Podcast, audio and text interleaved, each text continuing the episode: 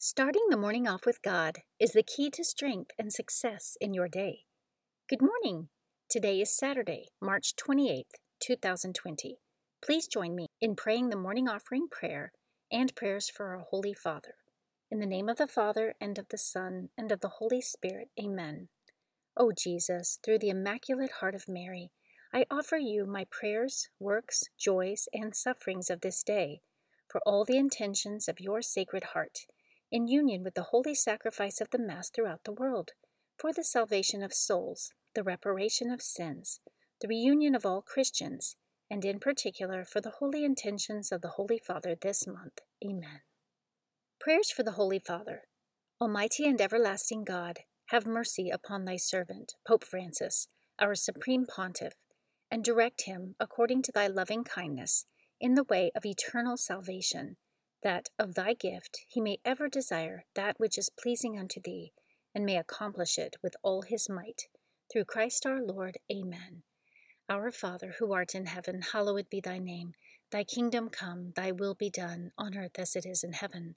Give us this day our daily bread, and forgive us our trespasses, as we forgive those who trespass against us. And lead us not into temptation, but deliver us from evil. Amen. Hail Mary, full of grace, the Lord is with thee. Blessed art thou among women, and blessed is the fruit of thy womb, Jesus. Holy Mary, Mother of God, pray for us sinners, now and at the hour of our death. Amen.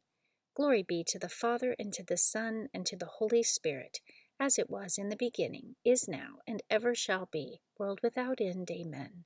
In the name of the Father, and of the Son, and of the Holy Spirit. Amen.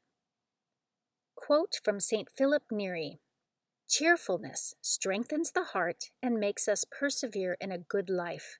Therefore, the servant of God ought always to be in good spirits. Meditation of the Day, an excerpt from Daily Meditations with the Holy Spirit by Reverend Jude Winkler, OFM, page 20. True strength is not found in being stubborn or arrogant. It is found in allowing the Holy Spirit to dwell in one's heart so that one might be open to the Spirit's promptings. It is that Spirit who frees us from our selfishness, for the Spirit reminds us that God is supposed to be the center of who we are and what we do. Scripture verse of the day Are not two sparrows sold for a penny? Yet not one of them will fall to the ground apart from your Father and even the hairs of your head are all counted. So do not be afraid. You are of more value than many sparrows. Matthew chapter 10, verses 29 to 31. Saint of the Day. The saint of the day for March 28th is Saint Conon of Naso. Saint Conon of Naso lived between 1139 and 1236. He was a wealthy nobleman, the son of a count, from Naso, Italy, he was a devout young man, and at the age of fifteen became a monk. He lived as a hermit until being called to serve the local monastery as its abbot. Upon the death of his parents, he distributed his inheritance to the poor. While on pilgrimage to Jerusalem, he had a vision of a priest he knew being choked by a snake. Conon raised to the priest to warn him of the danger. The priest's heart was convicted by the truth of the vision and confessed that he was hoarding money and neglecting the poor. Under Conon's direction, the priest gave his excessive savings to the poor and recommitted his life to serving others. After his death, Conan was hailed as a miracle worker.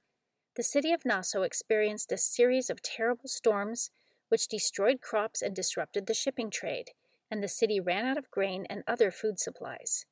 When the famine became severe, St. Conon appeared in a vision to a ship captain who was preparing to transport a load of grain. Conon told the captain to change course and take the grain to Naso. The captain obeyed the vision and arrived in Naso with food to relieve the famine. And today, March 28th, is his feast day. Prayer to Our Lady of Guadalupe for her maternal intercession in this time of need due to the coronavirus. In the name of the Father, and of the Son, and of the Holy Spirit. Amen. Holy Virgin of Guadalupe, Queen of the Angels, and Mother of the Americas, we fly to you today as your beloved children. We ask you to intercede for us with your Son, as you did at the wedding in Cana. Pray for us, loving Mother, and gain for our nation and world, and for all our families and loved ones, the protection of your holy angels, that we may be spared the worst of this illness. For those already afflicted, we ask you to obtain the grace of healing and deliverance.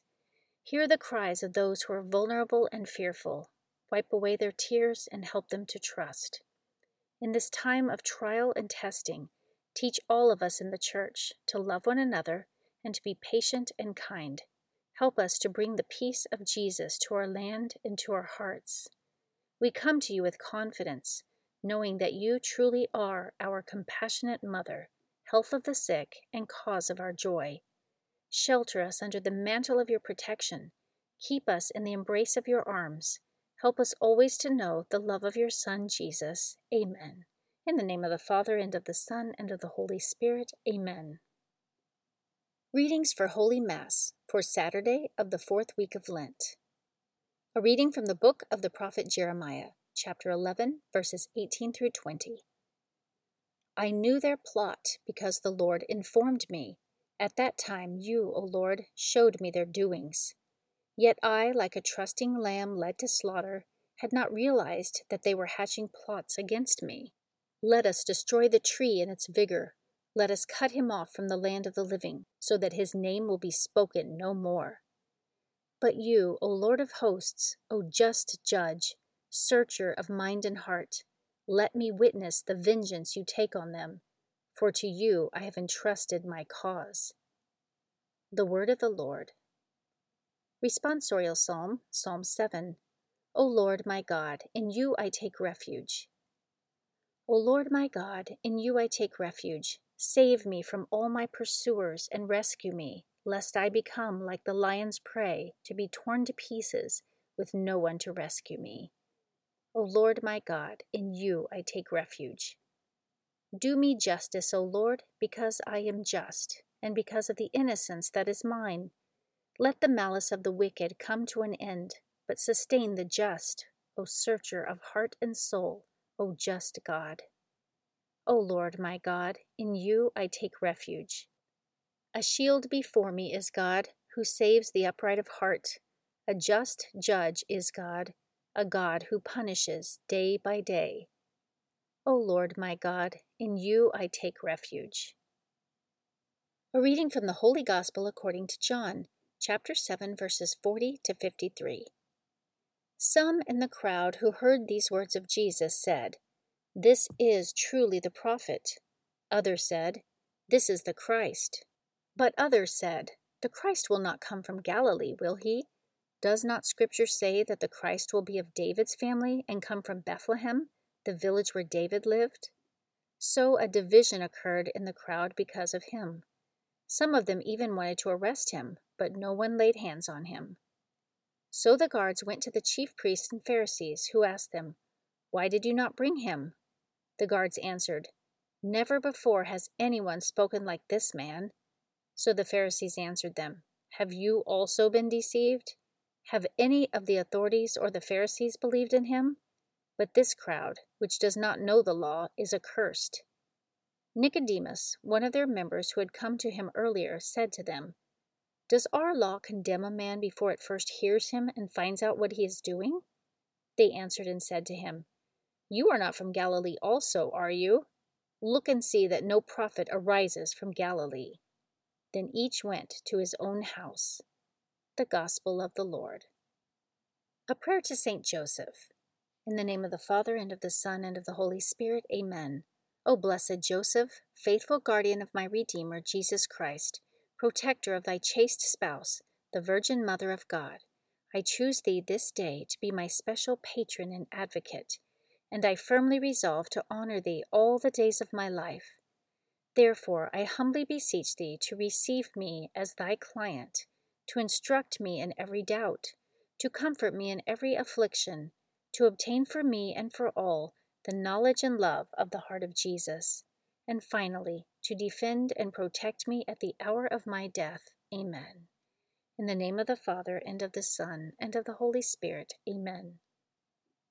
Starting the morning off with God is the key to strength and success in your day.